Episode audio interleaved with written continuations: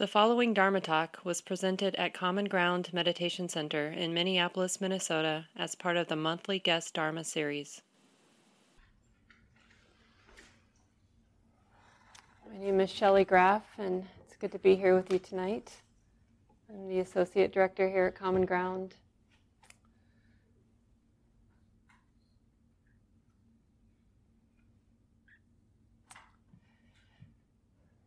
So, Mark and I have been exploring the practices of the heart during these weekly practice groups for a few weeks now. So, I'll pick that up again tonight. And I want to talk more specifically about the power of the feminine tonight and about embracing feminine energies in the service of awakening. And just to be clear, I'm not talking about gender and I'm not placing a priority on feminine energies or masculine energies, but just pointing to the power of balance. And it really seems that we tend to overemphasize masculine qualities in our practice here in the West, and probably for good reason we tend to overemphasize masculine qualities, generally speaking, in the West. Um, but our practice calls us to wake up to what's invisible, and so we get to practice here too. Western culture tends to really value masculine energies. So these energies of competition, um, and even we might notice in the, the Dharma hall, kind of sizing ourselves up against each other and are we sitting as tall as the person or as still as the person near us or as long as the person near us or I want to get there first. I'm going to get into the hall first tonight and I'm going to be as quiet as possible. I'm going to be a really good meditator, right? I'm going to be a good yogi. So that kind of spirit of competition. But what we don't usually see is the, the shadow side of even these energies like there's nothing wrong with competition, but when it's overemphasized, then we tend to miss that that competitive nature just fuels self-doubt, right? Because there's never an end to being a good yogi. There's always some someone who can sit longer, or straighter, or stiller, or you know whatever our projections are onto the person in the room. Be more mindful in any of the ways. And then these other values like the concrete and the linear. Right? So we have to do things, follow the this kind of linear this linear form or expectations that are that we have for ourselves. Even so much as you know, it, how it defines our, our practice and the things that we do to practice and the things that we think are practice and the things that we think are not practice, right? So we're going to be mindful by coming to common ground on Wednesday nights, and that's how we're going to get our spiritual practice fix in. But that's only 30 minutes a week that we're practicing, and what about the other 23 and a half hours during the day, right? But, you know, so the kind of rigid rules that we have for ourselves might be one way to think about the concrete and the linear. And then overvaluing intellectual ways of knowing.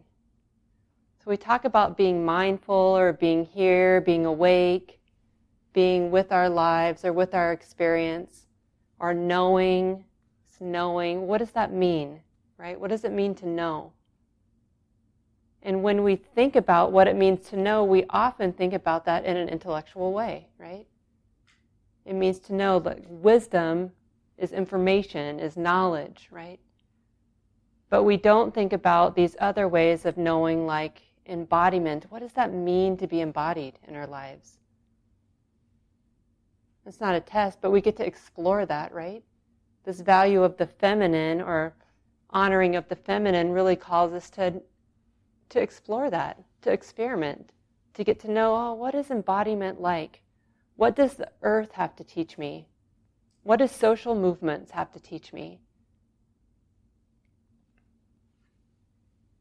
And we tend to value this individual experience over the collective experience, right?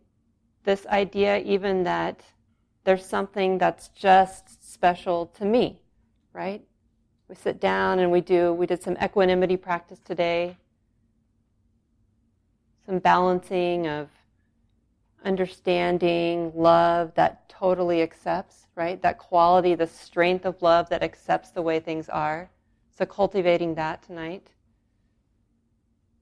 And it can feel like that's my experience or that's my practice until there's an invitation to include others in that practice people in front or behind you, other people in your lives, but just that felt sense of other bodies and that, oh, this energy is moving between us, this collective energy, this interdependence. And there's often a value of doing energy over being energy, right? Which gets in the way, especially when we're trying to relax. And relax, being able to relax is a really important aspect of meditation or mindfulness practice. Because a mind that's uptight and trying to do it right or trying to get to the next step or attain the next goal is only going to get tighter and tighter and tighter and breed competition and self doubt, right? You've probably seen this in your practice. Even if you're new, you might have seen that tonight. Like, sit down. What do I do? Follow the instructions, okay. Now what, right? Like, I want to get somewhere. Okay, now what, what's supposed to happen next? What's supposed I wonder if this is working. This isn't really working. I should probably just give it up. I'll try again, listen to the instructions, try to get somewhere. Oh, this is not working, right? Just this on and on and on. But learn, but needing to balance that wholesome, the wholesomeness of effort, the wholesomeness of, of aspiring to be a good human being, to live a healthy life, to be awake in our lives, to be mindful. Those are wholesome and healthy, skillful aspirations but we need to balance that energy that brings us to the cushion or brings us to common ground, right? That energy that actually gets us here, that doing energy, with the capacity to relax and just be, to receive, to accept.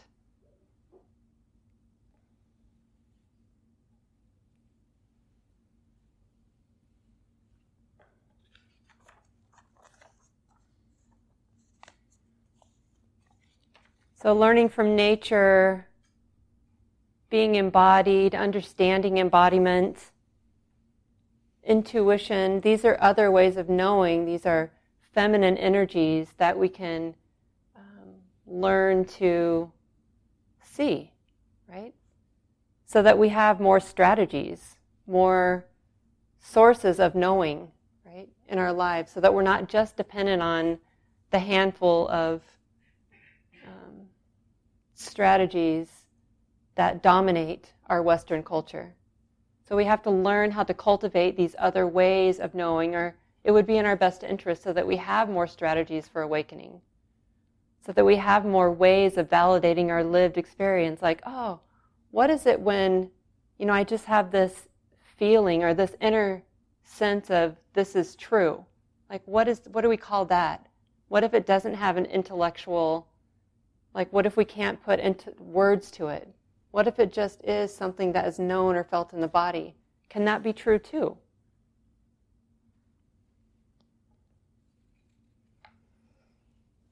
So the these divine abodes, these practices of the heart, the Brahma Viharas. This, uh, that's a funny way of saying practices of the heart. really, I think, call us to reclaim the feminine. So, this feminine, this um, is really the, the Brahma Viharas or the practices of, of the heart are the most, it's like the most radical form of inclusion, right? The heart that cares, the heart that doesn't have a preference, the heart that says yes to our lived experience. It can seem sometimes like we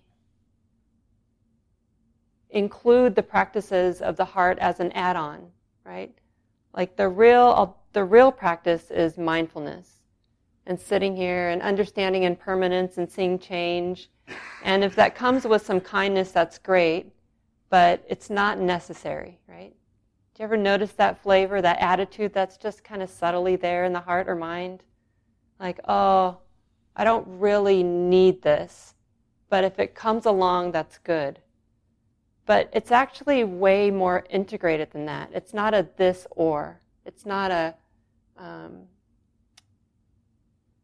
it's not. It's not like we embrace the masculine and or the feminine it's more of an integrated experience.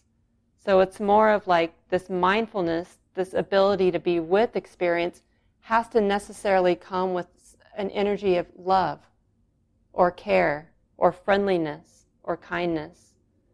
And these are the Brahma Viharas. So metta, metta is this general feeling of kindness or benevolence, right? And then this energy of benevolence or kindness to suffering or pain, like the heart that breaks or is willing to care about someone's pain or our own pain, the broken heart, this despair, this anger that's here. That would be the expression of compassion or karuna. And then the heart that cares about joy, right? Because we have joys in our life too. It's not all a it's not all a um, negative story. we have 10,000 joys and 10,000 sorrows that we experience in our lives. So the joy, the heart that can feel um, content and really enlivened by our someone else's joy. That's the experience of mudita, the third of the divine abodes. And then the last one is upekkha, or equanimity. And I'm going to fill that out a little bit more.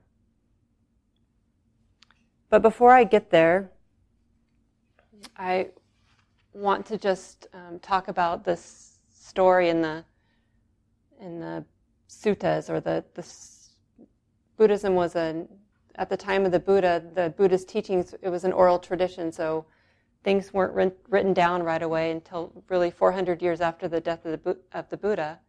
And then they're written down in these books called, we call them the suttas. And so there's this one famous story of um, centering around this person, Sujata. And Sujata, so Sujata was this um, woman, and, and she, um, where to start with this? so the Buddha, when he left, when um, Siddhartha Gautama left his fancy palace and all his riches and wealth and took off to understand what it meant to wake up, right? He went off wandering around and he, he fell into these ascetic practices with others, right? He was just doing what he could do. He was a radical experimenter. So it's interesting that we have developed such rigid habits around form, like practice is this, it's not this. It, you practice when you go to the hall, but not in our daily life so much. But he was wandering around in the forest and among people and just figuring things out, following his nose and experimenting and um, seeing what worked. So he started, he took up these really extreme ascetic practices.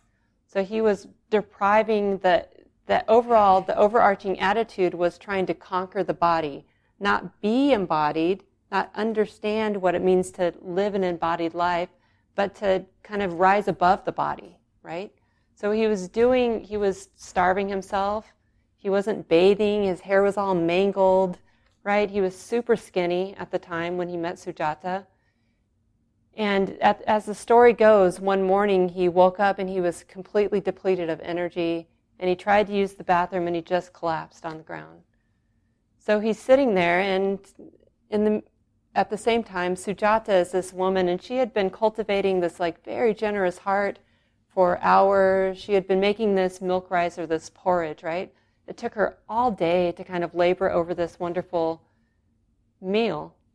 And she sees this mangled old person who was probably really stinky and looked weird, and just her heart really opened, if you can imagine this. And she brought him this bowl of porridge and offered it to him. And I don't know if this is, we don't really know exactly how these details go because we weren't there and it was an oral tradition. But one of the ways that I've heard the story told is that she offered it to many of the other ascetics and they all said no, right? No, it's not eating, conquering the body, rising above the body. I'm going to stay the course with my spiritual practice in this way. But the Buddha accepted the meal. And he ate the meal. And he really appreciated the pleasantness of the meal, right? Now, another important part of the story is that as he was sitting there, he remembered before, right before that, he remembered being a boy and being a, and being a boy and following his breath and the simple pleasantness of just being content with his own breath, right? And so it seems like he, the Buddha, remembered that story, and that led him to say yes to the meal, to experiment with pleasant and acceptance of this generosity, right? And this changed everything. So, in this way, the Buddha really embraced the feminine. He started to understand what it means to have a balanced mind.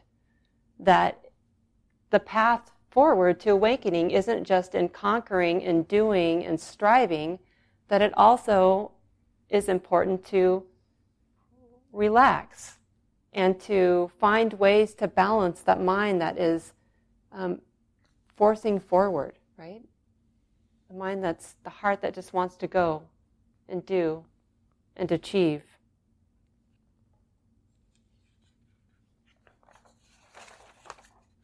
And this acceptance, this eating of the food and appreciating the pleasantness of it changed everything for the Buddha. And as it's as it goes, he continued on his path through the night and was fully awakened by the end of the evening.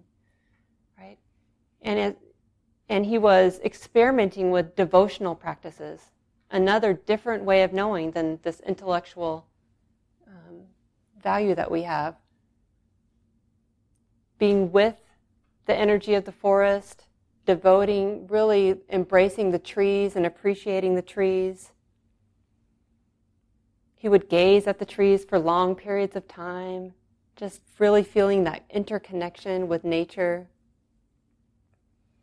And then the last thing that happened right before his awakening, he was full of self doubt, right? Full of self doubt, like, what right do you have to be here?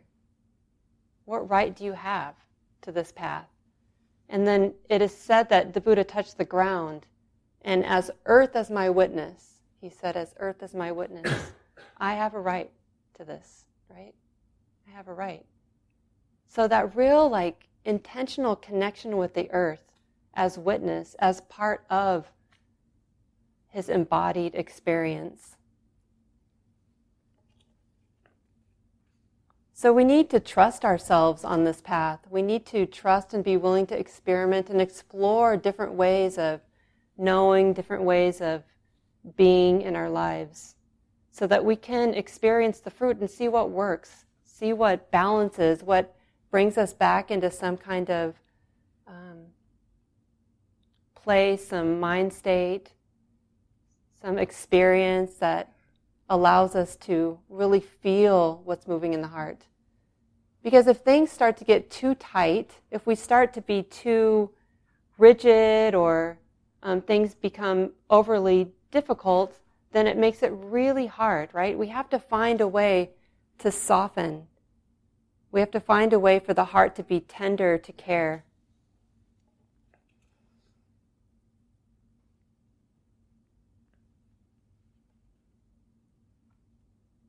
So the fourth of the Brahma Viharas is equanimity. and And equanimity is a deep resting in the limitations of the impact of love. Right? So the first three love or benevolence, compassion, joy, appreciative joy you can really feel the, the tenderness in those feelings, those attitudes. And you can probably remember them from your lives like, oh, yeah, there's just like a feeling, like a warmth in the heart when there's when the heart is joyful. Or there's a real warmth in the heart when we come face to face with someone suffering our own suffering when the heart really opens to that. There's a real warmth there. But equanimity can feel a little bit different.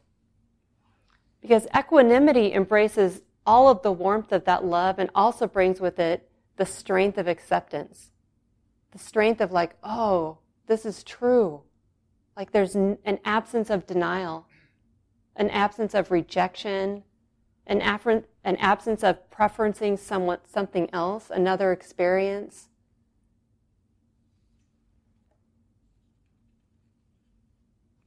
So it's an understanding, equanimity comes with an, it, an understanding that, that even though love is limitless, that there's no end to the strength of that feeling in the heart, right? That it can grow and grow and grow, and we can really feel the impact of love in the heart, but it doesn't it doesn't feed us. It doesn't clothe us. It doesn't generate shelter. It doesn't stop others from doing things that might be unskillful. It sometimes doesn't stop us from doing things that are unskillful even with an abundance of love in our heart, sometimes we make terrible choices, right? We may get up every morning with solid intentions for how we're going to live our life, and in the, the, first two hours, maybe the first 30 minutes, we're making a choice to have an extra cup of coffee than we probably should have, or who knows what, right? Not do the things that we set out to do. So, equanimity totally accepts this.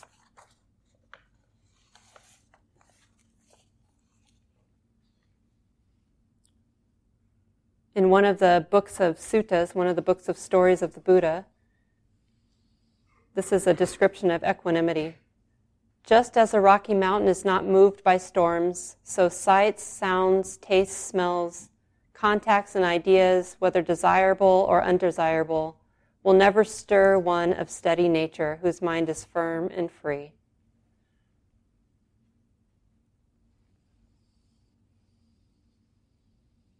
So this word upekkha or equanimity has can have two definitions. Well, it can actually be translated from two different words at the time of the Buddha. The language that was spoken was Pali, and so there two translations of this word that we call equanimity. One is upekkha, which means to look over. It really points to the power of, of, of observation, of intimacy or mindfulness. It's that observation, that capacity when we're when mindfulness gets stronger, when we develop um, a habit of continuous mindfulness, then we also it also brings with it patience right? So this is the kind of strength that comes from our this upekkha, this observing, this power of the observational mind, um, is what we experience through our vipassana, through our insight or our mindfulness practice. And the other word is, and I'm not a scholar, so I'm probably going to get this wrong, but tatra maja tata. And it, this, this is the one I really like because even though it's not translated this, from this word that often, but it means to stand up in the middle of all this, right? So that balanced mind that can both feel deeply and have the strength of yes, that strength of acceptance, the strength of I know this is really the way it is even though it's unpleasant. Even though it's like this, it's unpleasant I know this is the truth, right? And because and the, this heart, this human expression can actually be okay, even with great difficulties, right? So human beings know this experience. There are people throughout our history that have endured great difficulty and have some seeming resilience. We might use that word resilience. But I think this word resilience really points to that balance of mind. And it's not a, it's not a disconnection. Equanimity is one of the most sublime emotions. It's the ground for wisdom and freedom and the protector of compassion and love. But what it's not is indifference. It's not condoning actions either. It's not the absence of action.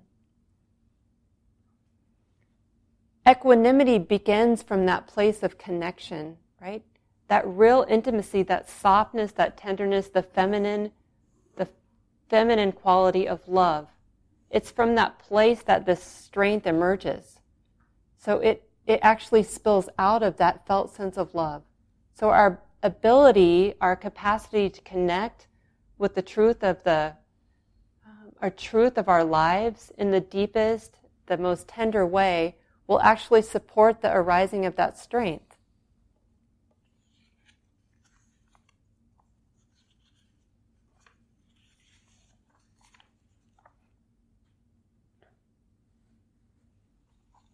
Shinzen Young was a is a uh, Western insight teacher, and I love his description of equanimity. Equanimity involves non interference with the natural flow of subjective sensation.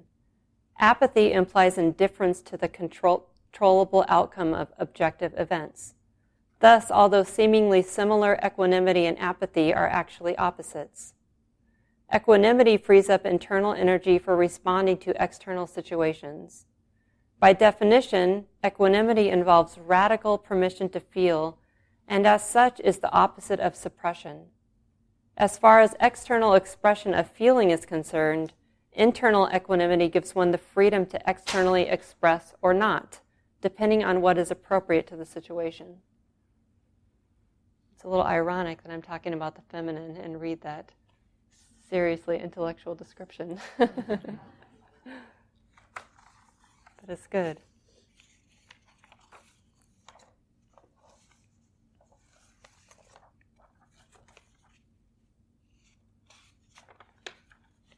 It's quite a different place. So you might find yourself questioning the value of equanimity, even with those descriptions, right?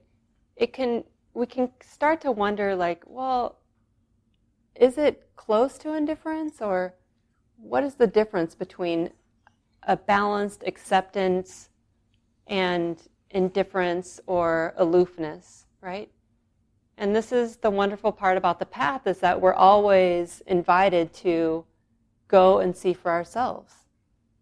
To go and look and try to explore that using our mindfulness practice, using our insight practice or our ability to be with our lives to really see like oh is there some value is there some difference between a balanced tender loving and accepting heart and an indifferent heart and we can also explore what's the utility of this balanced heart that can fully feel fully break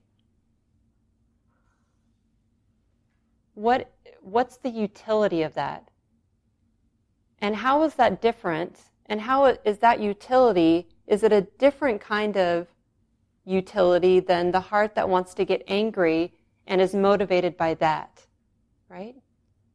Because sometimes it can, it can seem like, and this is wrong view, that equanimity might be, not be as strong as a force.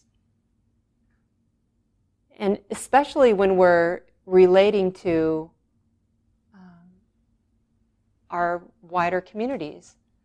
Like, we have some say over how we act as individuals, but we really don't have any control over the wider communities that we are part of, right? And it can seem like in order to advocate, in order to act, in order to support change, that we need to summon up some big, strong energy to do that, right? To raise some hell. And it can seem like the only way to do that is with anger at times or a big force like that. But the truth is that anger is such a strong force, it's a reactive energy, and it tends to burn out quickly, right? You've probably noticed this, and I certainly have. When I've gotten myself all worked up, angry, frustrated, whatever, I almost want to take a nap like an hour later. It's really hard, right? Because there's a, like a big burst of energy, and then it depletes us. But in contrast, the power of love, what's that like? What is the power of love like? What is the force in our heart? Do you, do you ever get tired from being too loving? Do you ever find yourself like, oh, I need to take a nap because I just love my kids so much? Not really. But we can experiment, we can explore that. Like, what's the utility? Is it useful to have a heart that's full of love that wants to respond and is also fully accepting the truth of things, right?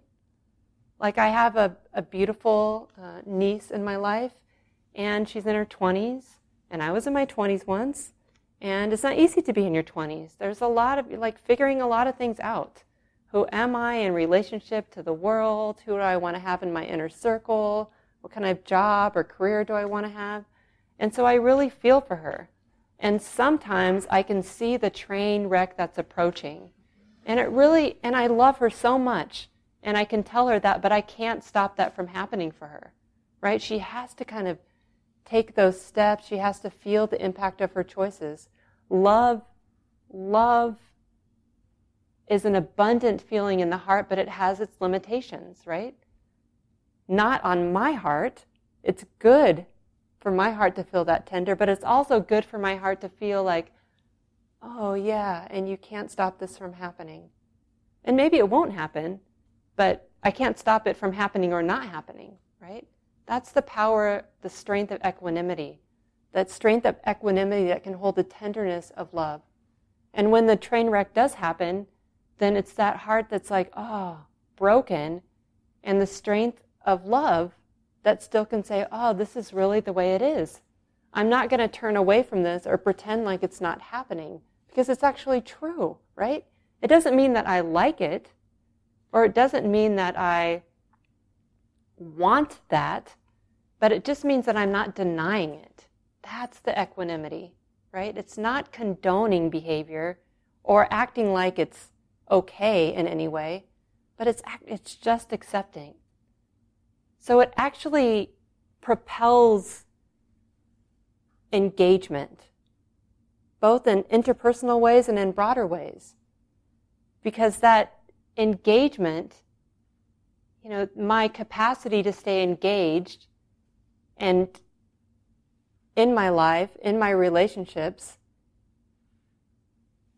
is, is really needs to be fueled by something, right? Not a goal, like if I had a goal that she, my niece, do X, and if she didn't do X, then I would withdraw my love, or I would would would would withdraw my engagement for her life. That would be really heartbreaking. I don't want that. But I also want to, and I, I don't want to demand her to be the way I want her to be either, or make the choices that I want her to make. You know, I don't want her to have to live my life. I want her to live her life, right? So I have to find a way to stay engaged with her, to accept her choices. And the only way to do that is to both love her and understand that this is her life. This is her life. To both love the world so much that I want to stay engaged in social movements with protesting things that aren't right, and also fully accept that this is the way it is. And I can only continue my engagement if I can really do both. Let my heart break completely wide open when that's what's called for, when love meets suffering, right? And also fully ex- accept that this is, this is really the way it is. My mindfulness practice calls me to see the truth, and I'm not going to turn away from this truth because this is the way it is. As I was preparing for what I might say, I came across this video, um, this video of a journalist in Australia who he did a little five minute outro from his news program. Um, he's a Muslim journalist, and he felt some responsibility to speak to um, the Christchurch killings, the 49 people who were killed in the mosque in New Zealand. and I was, I've watched this video so many times now, it's just five minutes long, but I was so moved by his, his own lived ex- expression of equanimity. I don't know if any of you have seen this, but he starts off by his voice is shaking. He talks about feeling responsibility and to say something, though he didn't know what to say, and his words were probably not going to be that, all that great or that perfect. And then, and saying that he was gutted, is the word he used, scared, utterly hopeless, with a quivering voice, a quivering heart. He said those words. Like I felt utterly hopeless. And you could just sense his pain, right? And my own pain. It's not like this is so far away. And he said, But I would be lying to you if I said that I was surprised. And then he goes on to make this very wise statement about karma, the impact of thoughts and actions over time, and pointing to how this isn't the first time something like this has happened. And we are responsible to the words and actions that lead to the next words and actions, right? So anytime we, as people, spew words of hate, they will always have an impact. And this is the law of karma, right? That our words really matter. And he, he talked about the silence in the mosque and, you know, the real innocence of people who are going there just for their spiritual practice, the way we come to common ground for ours. And how, you know, the assault, the intense assault, the murder of people in that kind of situation, and just that real impact, like just letting that, receiving the real impact of that without any denial. And accepting that this has been built over time right? This action has been fueled by other actions, has been fueled by other words that we all that we all take in. And not just in this way, but we're always planting seeds for future response, right? We're always, everything that we say or do has an impact. And not to get tight about that, but it's just the truth right? It's just the truth. Like the words that I'm saying right now, for better or for worse, will have an impact. They have an impact on my heart, they have an impact on yours as you're receiving them. We can't deny that. That's just real, right?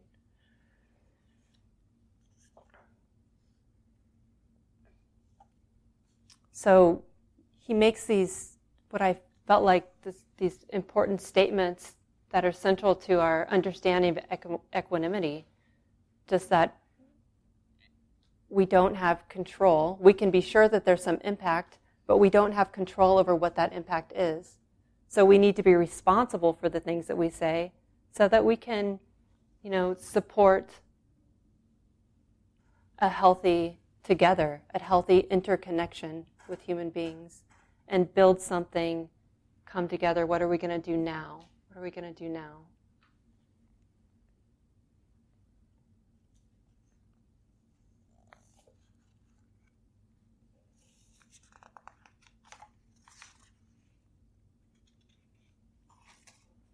The Buddha described equanimity as the conditioned state that most resembles the awakened mind. It feels like freedom. It's that taste of freedom, that ability to stand up in the middle of even the most difficult of moments in our lives and say, Yes, this is the truth, and I'm not going to turn away. I'm not going to deny this reality, right? The reality that our words and actions matter. And I'm going to let my heart be full in every moment I'm going to encourage and cultivate this full, loving, benevolent, attitude of mind so that my heart can be sensitive in the moments it needs to be sensitive and feel fully the impact of our lives without turning away. And also, just like this journalist, really embrace what we're going to do now. Like, what am I going to do now? And let the next move come from that, that the strength of love that the first one came from.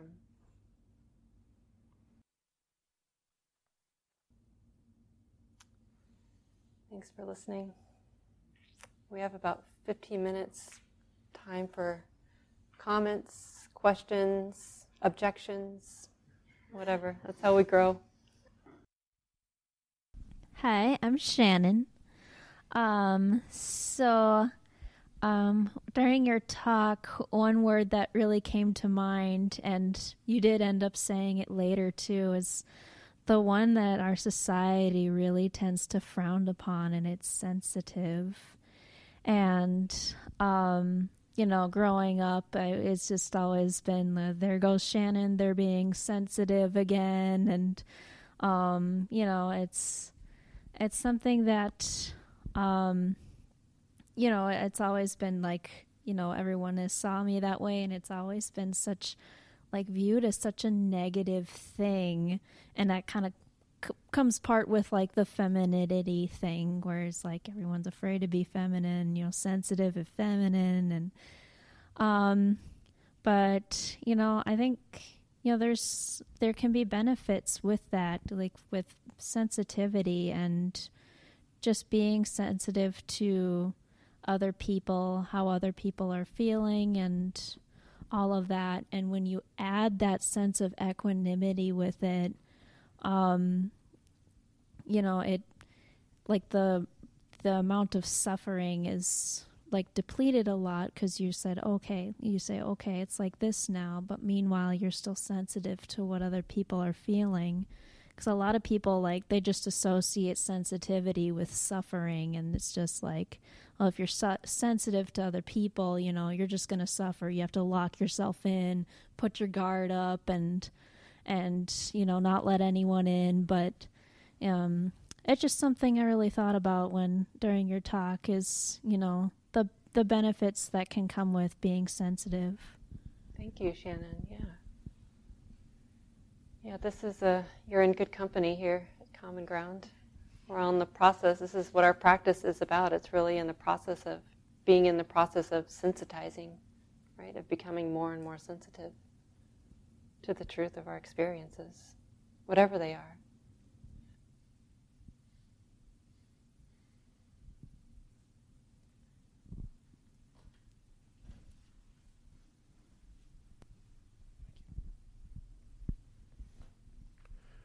Uh, yeah, my name's Dave, and I think uh, during your talk, Shelly, that it seems to me that you know I'm I'm st- kind of going back to the beginning, and, and you know what is mindfulness? What is awareness? It's like I, I I struggle with that, but but I think what what I've come back to is just like the reading and the talks that I've listened to, and uh, kind of provides a basis for.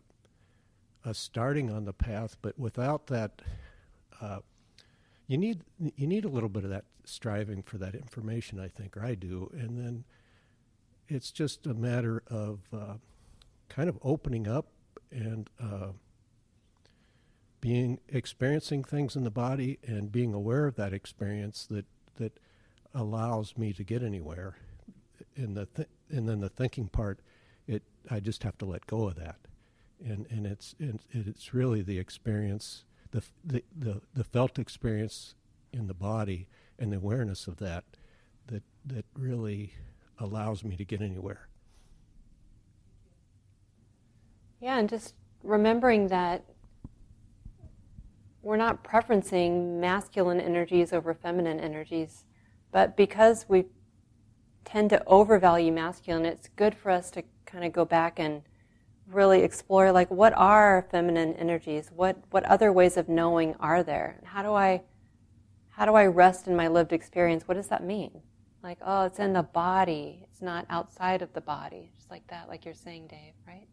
So it's bringing us back into some balance. And sometimes, in order to bring back into balance, we need to really go and overemphasize what we haven't looked at so much. This is the what we're doing here, just waking up to all the ways that our lives, our lived experiences are invisible to us. So any way that's even if the examples I used were somewhat provocative, like that's okay. Provocative is okay. Like why is it why is provocative not okay? That's how we wake up. Like something provokes us in some way. You know, you might be sitting there going like, oh, like I really like linear forms. It's okay to like linear forms. But what about other forms? What about creative forms? What about messiness? What about talking in the Dharma hall? Radical idea. What about moving or singing? Like, are those valid forms of practice too? So we just get to explore, like experiment, like the Buddha did. And the in the Buddha's experimentation, he found his way to some balance. Like, oh, awakening is not outside the body. It's not by eating a single grain of rice every day. It's actually finding his way back to some pleasant and realizing, oh, pleasant has a place in our lives. Pleasant has a place in our lives. Thank you. Spruce. Yeah, more of the the feminine, the responsive energy. I like to give it some different wording too. So we, you know, like responsive and proactive. Um, and, and what I'm thinking about a lot lately is acceptance. And I love, you know, the images you had of just standing, just standing in whatever it is, and and the acceptance that uh, that is needed in in order to do that, and how intellectually I've talked about acceptance a lot. I've talked to other people about acceptance. But what I'm really thinking about now is just the messiness of acceptance. That it's not about, it's about standing in whatever it is and standing in the reaction to whatever that is. And how I think that a lot of times I've tried to tidy up acceptance that even though I've said, well, it's not about liking it, but there's a part of me that's still thinking, yeah, if I could just stand in it long enough, maybe it wouldn't bother me. And then I get into just repressing it. So I'm going to think about that a lot that dance with acceptance and the messiness. I like that. I like that you brought the receptive into the room too. Like that, that's right. Feminine, embracing the feminine is about receptive and responsive. Responsive, yeah, yeah right. Yeah, we can often, we often really are clear about where we want to be, but we forget to be where we are, right? So that messiness, right? Like the reactive hearts, like how to find love and equanimity in those moments too. How to really honor the stories, like the, the strength of the stories, even if the stories are painful, like the stories in our hearts and minds, like the story of I'm not good enough, or um, whatever it is for us, like honoring that story as a force in our life with some real equanimity. Like, oh, can I fully accept that this is a force in my life? Without, it's not the same as saying I'm trying to become that, right? And that, that doesn't mean that we can't also honor the masculine and re- recognize that that's still a story. It's just a story. There's some wisdom there that understands that. But really, to fully understand the force of um, I'm not good enough means that I have to go back and look. Maybe do some therapeutic work, even, and go like, oh, look at it's it, the roots of this story go way back, and they're in the body, in the heart, in the mind in these really subtle ways. Can I accept that? Can I accept that truth?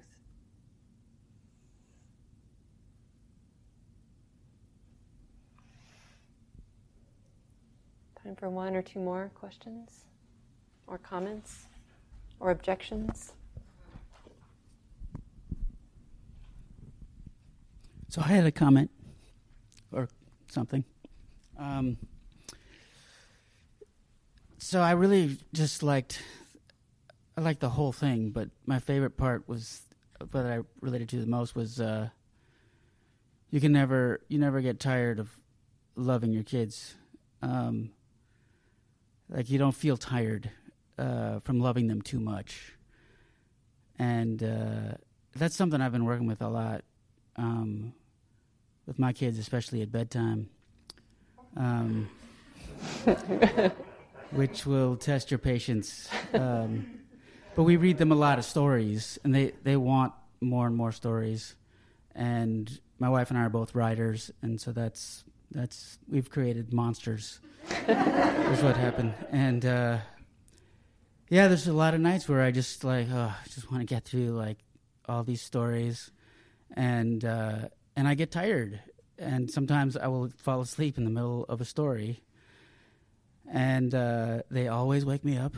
Um, but then there's nights where I really try to be um, mindful and I try to like just read it as an act of love. Like this is a gift that I'm giving them, and I even try to like say the words without thinking about the words. Just just pure attention, um, and just to see what comes out of what would happen if I just read these next few words and I didn't think at all. I just, it just, they just kind of came out because I don't really need to think when I read. I, which I had just learned was a was a thing that you could read something without thinking. And uh, what I've found is um, I have plenty of energy, um, it, and uh, I mean I, there's a limit, but uh, I still, yeah, I, I just want to give, and and the love I think just comes through. Not maybe like a, it's a different taste of love, but uh, but they really respond to it, and they're not constantly just wanting more and more and more. They seem to be more satisfied with what I have to give them. There's a little less grasping and um, tightness to it, um, but but just uh, just the phrasing you use alone just really uh, uh, set me uh, on a high. So thanks for that.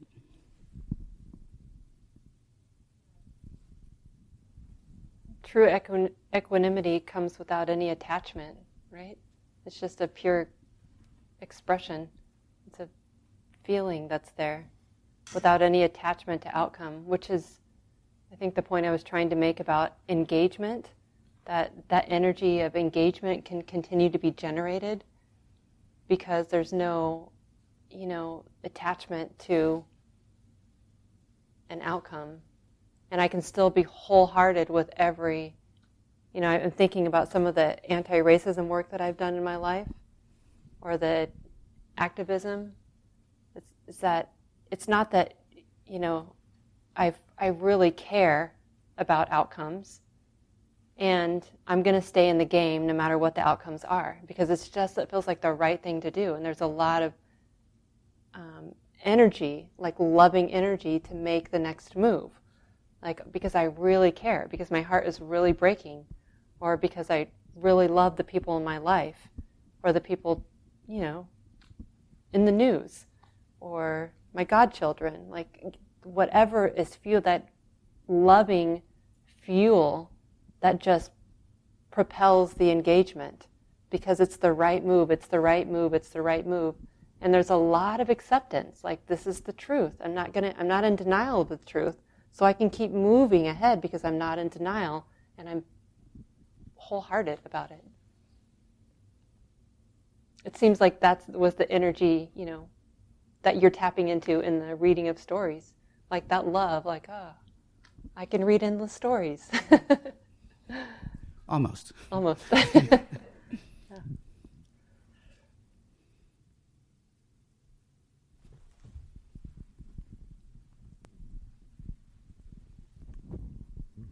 Um, I really like the quote that it's just sticking with me.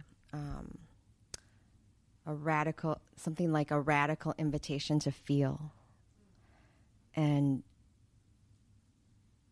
and I think so much of our society just pulls us away from going in and feeling. Like it's too we don't have it's like we don't have tools, but this practice gives us tools. So like go in, be with this and feel. And I think um, someone close to me just passed away uh, a couple days ago, and it's it's so apparent that I mean, there's this feminine that maybe is more open, vulnerable. I don't know. I don't want to say um, real limiting things, but but when death happens, it seems like the men around that, the masculine energy around that, is more open, and it shifts, and it's like, oh, you're feeling, but so often there's just this denying of that for so many people. Like oh you don't you don't get that. You don't get to only when people die you can you can feel and you can show that. Yeah. I yeah. I mean what comes to mind is just that you know equanimity in order to feel the force of equanimity we have to still be able to feel the feel all the feelings right? And the force of pain too because we won't know our capacity to stand up in the middle of anything unless we feel the difficulty of that, right? Like, oh, I have these feelings and it's really hard to have these feelings. Let me see what happens. But we won't know that until we, unless we continue to be more and more sensitive, right? And sometimes the finality of death, for example, is hard to avoid. It's hard to avoid feelings when there's something that potent. And in, you know, the case of social movements too, like I said what I said about anger burning out, but there are lots of moments when anger is the is the strongest force in my heart. And so there's a truth to that too, like fully accept it. Like, oh, this is the way it is. What am I going to do with that? Right? And that's just that's real and human, just like anything else. So receiving, accepting, oh, this is the way it is. That's how equanimity is established in moment after moment after moment in our lives and being able to be sensitive and cultivating that capacity. Thanks, Leah. We have to leave it here. This talk, like all programs at Common Ground, is offered freely in the spirit of generosity. To learn more about Common Ground and its programs, or if you would like to donate, please visit our website www.commongroundmeditation.org. Thank you for listening. To learn how you can support the teachers and Dharma Seed, please visit dharmaseed.org slash donate.